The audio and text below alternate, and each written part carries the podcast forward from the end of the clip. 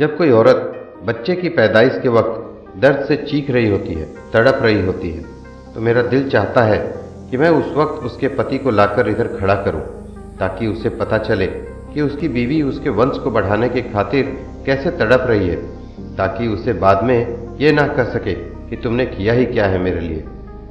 तुमने औलाद पैदा करके कोई अनोखा काम नहीं किया। कभी उसे घर से निकाल देने और तलाक की धमकी ना दे। एक पल में ना कह दे उसके माँ बाप को, ले जाओ अपनी बेटी को। काश। काश के एक पल में औरत को एक कौड़ी का कर देने वाले मर्द भी उस दर्द का अंदाज़ा कर सके, जो बीस हड्डियों के एक साथ टूटने के बराबर होती है। औरत। औरत क्या है? हॉट है, चोट है, या सड़क पर गिरा नोट है?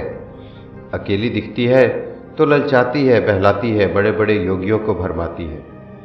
अपनी कोख से जनती है पीर पैगंबर फिर भी पाप का द्वार कहलाती है। चुप रहना ही स्वीकार्य है, बस बोले तो मार दी जाती है। प्रेम और विश्वास है गुण उसका, उनसे ही ठग ली जाती है।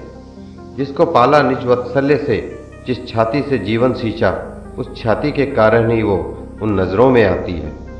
मेरा तन मेरा है, कह दे तो मर्यादा का उल्लंघन है, और ये औरत ही विवाह के समय बस दान में दे दी जाती है।